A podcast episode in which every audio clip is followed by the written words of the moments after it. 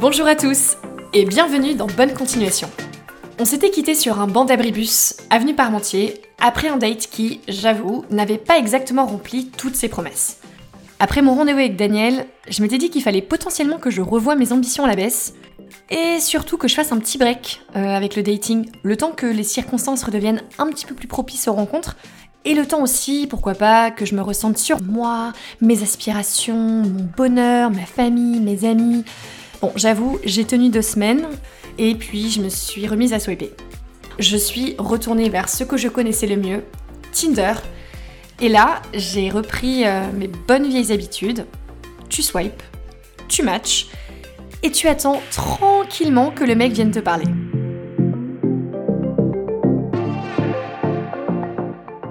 On était alors mi-juillet, et après plusieurs swipes qui n'avaient strictement rien donné, je finis par matcher avec Marc. Marc avait tout du genre idéal sur ses photos. Il portait une chemise, un chino, il avait un sourire gentil, il y avait même un vélo sur une de ses photos, donc clairement un garçon qui prend soin de l'environnement. Et franchement, j'avais juste un bon feeling avec ce match. J'y croyais. Et à ce moment-là, Marc m'a donc envoyé le premier message. Et j'avoue ne pas avoir un très grand souvenir de notre discussion, mais je me souviens que c'était fluide. On rigolait bien, on avait des trucs à se dire, et après Daniel, il m'en fallait pas forcément beaucoup plus. J'avais déjà prévu un week-end de 3 jours à Saint-Malo pour le week-end du 14 juillet. Du coup, on continue de discuter à distance, et là, j'explique à Marc que j'ai prévu d'aller visiter le Mont Saint-Michel avec ma pote, qui ne l'avait encore jamais vu. Un éclair de génie traverse l'esprit de Marc, qui m'envoie immédiatement par message oh, Je sais ce qu'on pourrait faire pour notre premier date, j'ai trop envie d'aller à la Tour Eiffel. Franchement, je lis son message et je me dis Mais qui n'a jamais rêvé d'aller à la Tour Eiffel pour un premier date? L'un des lieux les plus romantiques de Paris, j'avais limite l'impression d'être dans un film. Et en plus de ça, Marc euh, explique qu'il a jamais été à la Tour Eiffel. Et cerise sur le gâteau, il me dit qu'il s'occupe de tout et qu'il va même acheter les billets. Je me dis, mais ça y est, Marc investit dans le date. Je dois quand même l'intéresser un minimum. Donc, hyper contente. Je commence déjà à avoir extrêmement hâte de ce premier date avec Marc. Et à mon retour à Paris, le jour fatidique arrive. On avait décidé de se donner rendez-vous sur le champ de Mars. À ce moment-là, les masques n'étaient pas encore obligatoires dans l'espace public, du coup hyper simple de retrouver Marc, franchement il ressemblait en tout point à ses photos. J'étais même très agréablement surprise. Euh, la chemise était de sortie, il était franchement juste extrêmement beau gosse. Et on se dirige vers la tour Eiffel, et c'est là où de mon côté, les choses ont commencé à un petit peu déraper. À l'époque, c'était hyper compliqué de mettre la main sur les masques jetables. Vous savez, les masques bleu clair, là, que maintenant on trouve absolument partout. Et bah franchement, mi-juillet 2020, c'était juste impossible de les trouver dans le commerce. Le seul masque que j'avais sur moi à ce moment-là, c'était un espèce de truc en coton blanc, euh, quadruple épaisseur. Imaginez une espèce de couche culotte que vous accrocheriez derrière les oreilles. Voilà, en gros, physiquement, en termes de sex appeal, je pense que j'ai perdu à peu près 50% euh, au moment où j'ai mis ce, ce, slip de bouche sur le visage. Donc bon, je me dis heureusement, Marc a déjà pu voir mon visage pendant à peu près 5 minutes. Ça va, ça ne va pas trop le choquer. Mais honnêtement, quand je sors ma couche culotte et que je commence à la mettre sur mon nez, je me sentais pas forcément au top. Surtout qu'en même temps, Marc sort son masque de son sac. Et lui, il avait cette chance inouïe euh, d'avoir eu euh, une mère qui lui avait fait des, masques en tissu euh, cousu main pendant le confinement. Je sais pas si vous en aviez des potes qui avaient ce genre de masque, mais ils avaient toujours une espèce d'ambiance un peu plage avec des phares ou, des mouettes sur le motif. Et Marc, je sais pas comment il fait, mais quand il met son masque, il réussit à rester beau gosse. Et moi à côté, je me dis, oh mon dieu, je ne ressemble à rien.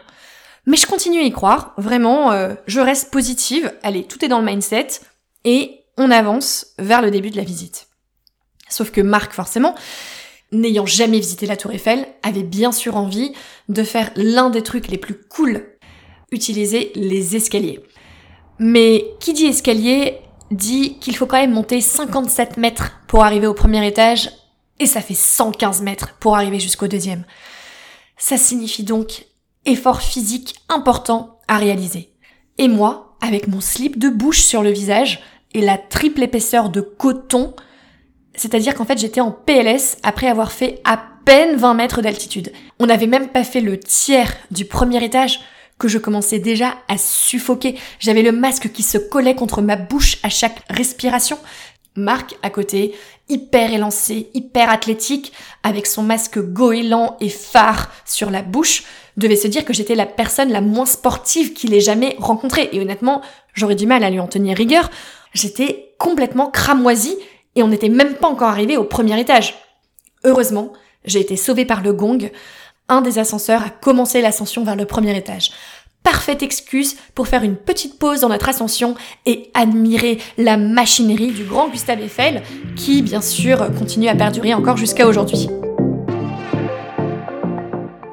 On admire, pendant ce temps-là je suis comme ça. Finalement, à force de plusieurs pauses stratégiques pour admirer de là une poutre, de là la vue, on finit par arriver au premier étage et à faire le premier tour de la plateforme pour admirer tous les différents monuments parisiens. La deuxième étape de la torture est arrivée puisqu'il a fallu reprendre les escaliers pour monter cette fois jusqu'au deuxième étage. Cette fois, j'étais un petit peu plus maline, j'ai mesuré mon effort et j'avoue avoir enfin avoué à Marc qu'en fait, euh, le masque, clairement, c'était pas forcément le choix du siècle et que j'avais besoin de prendre mon temps. Bon, je pense qu'à ce moment-là, mon sex appeal, qui avait déjà diminué de 50% avec la couche culotte, a diminué d'à nouveau 25% sur euh, mon côté athlétique. Surtout qu'à côté de ça, Marc, juste zéro problème pour monter les marches quasiment deux à deux. Mais je continuais à y croire. Je continuais à vraiment penser que euh, ce courage face à l'adversité et au slip de bouche qui m'empêchait de respirer allait quand même montrer à Marc que j'étais euh, résiliente, mot de l'année 2020, face à cette épreuve avant de monter au deuxième étage. Là, deuxième étage, alors au risque de vous spoiler, c'est la même chose que le premier. Du coup, on a refait tout un tour de la plateforme, cette fois en réussissant à voir un tout petit peu plus loin le parc de Saint-Cloud, le bois de Vincennes, et là, bien sûr, le clou du spectacle, le troisième étage. Celui-ci n'est accessible que par ascenseur, donc euh, vous imaginez mon soulagement. Et donc, on monte dans l'ascenseur, et c'est là qu'on remarque euh, ce couple qui était extrêmement bien habillé. Le mec avait un costume trois pièces, la fille était super super maquillée, et on remarque qu'il y a une troisième personne qui les suit avec un appareil photo. Bon, on arrive au troisième étage, là euh, on commence à nouveau à faire le tour de la plateforme, et quand même on continue de garder l'œil euh, un petit peu euh, ouvert pour voir ce qu'il va se passer avec le couple à côté.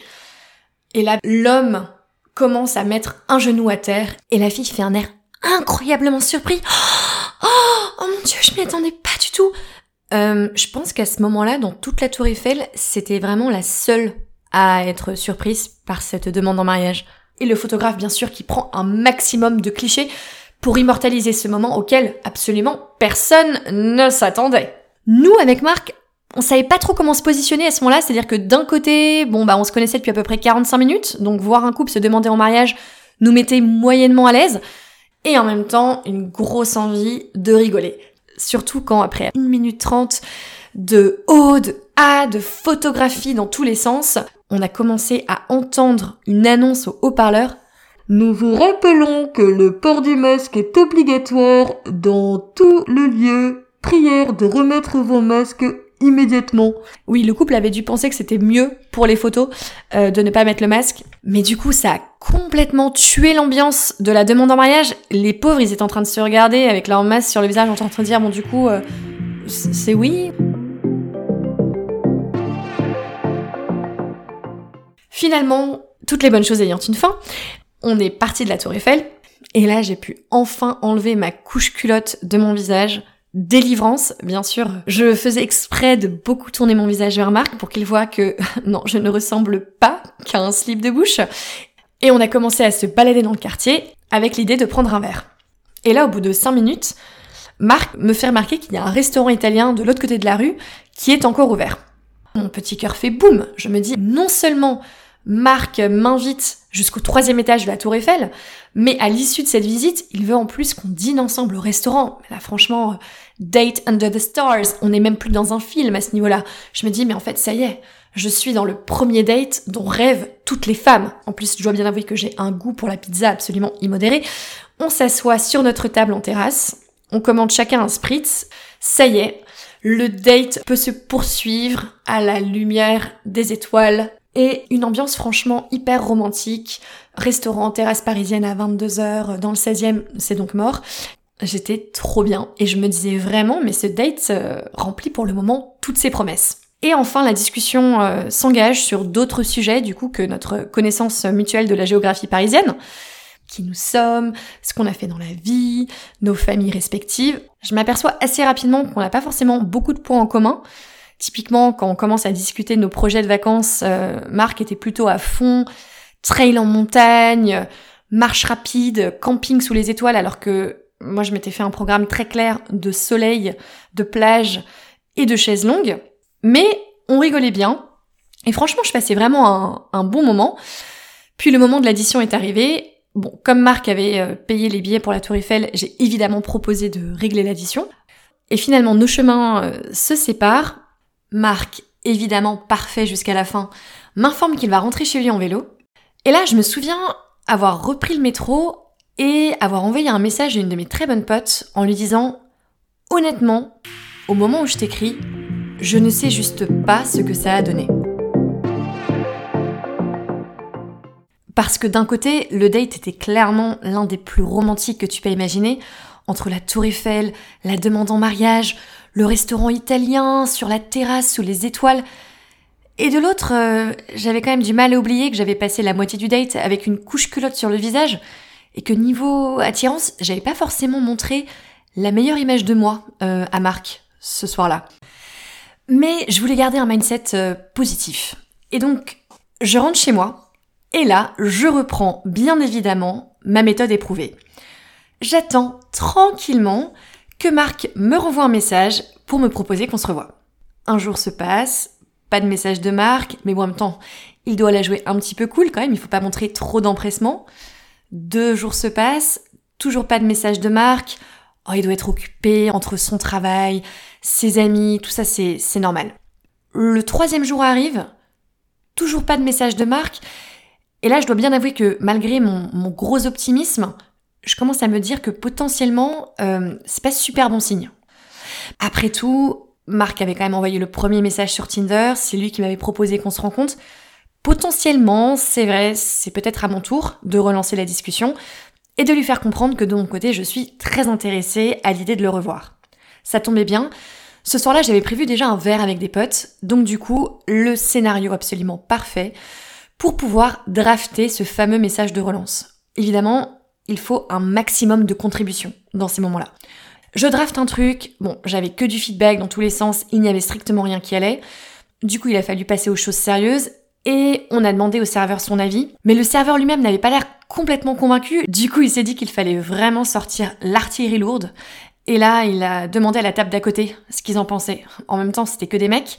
Ils étaient cinq, ils avaient une quarantaine d'années. Je pense que clairement, niveau message de relance sur Tinder, j'étais pas certaine qu'on était exactement sur la bonne target.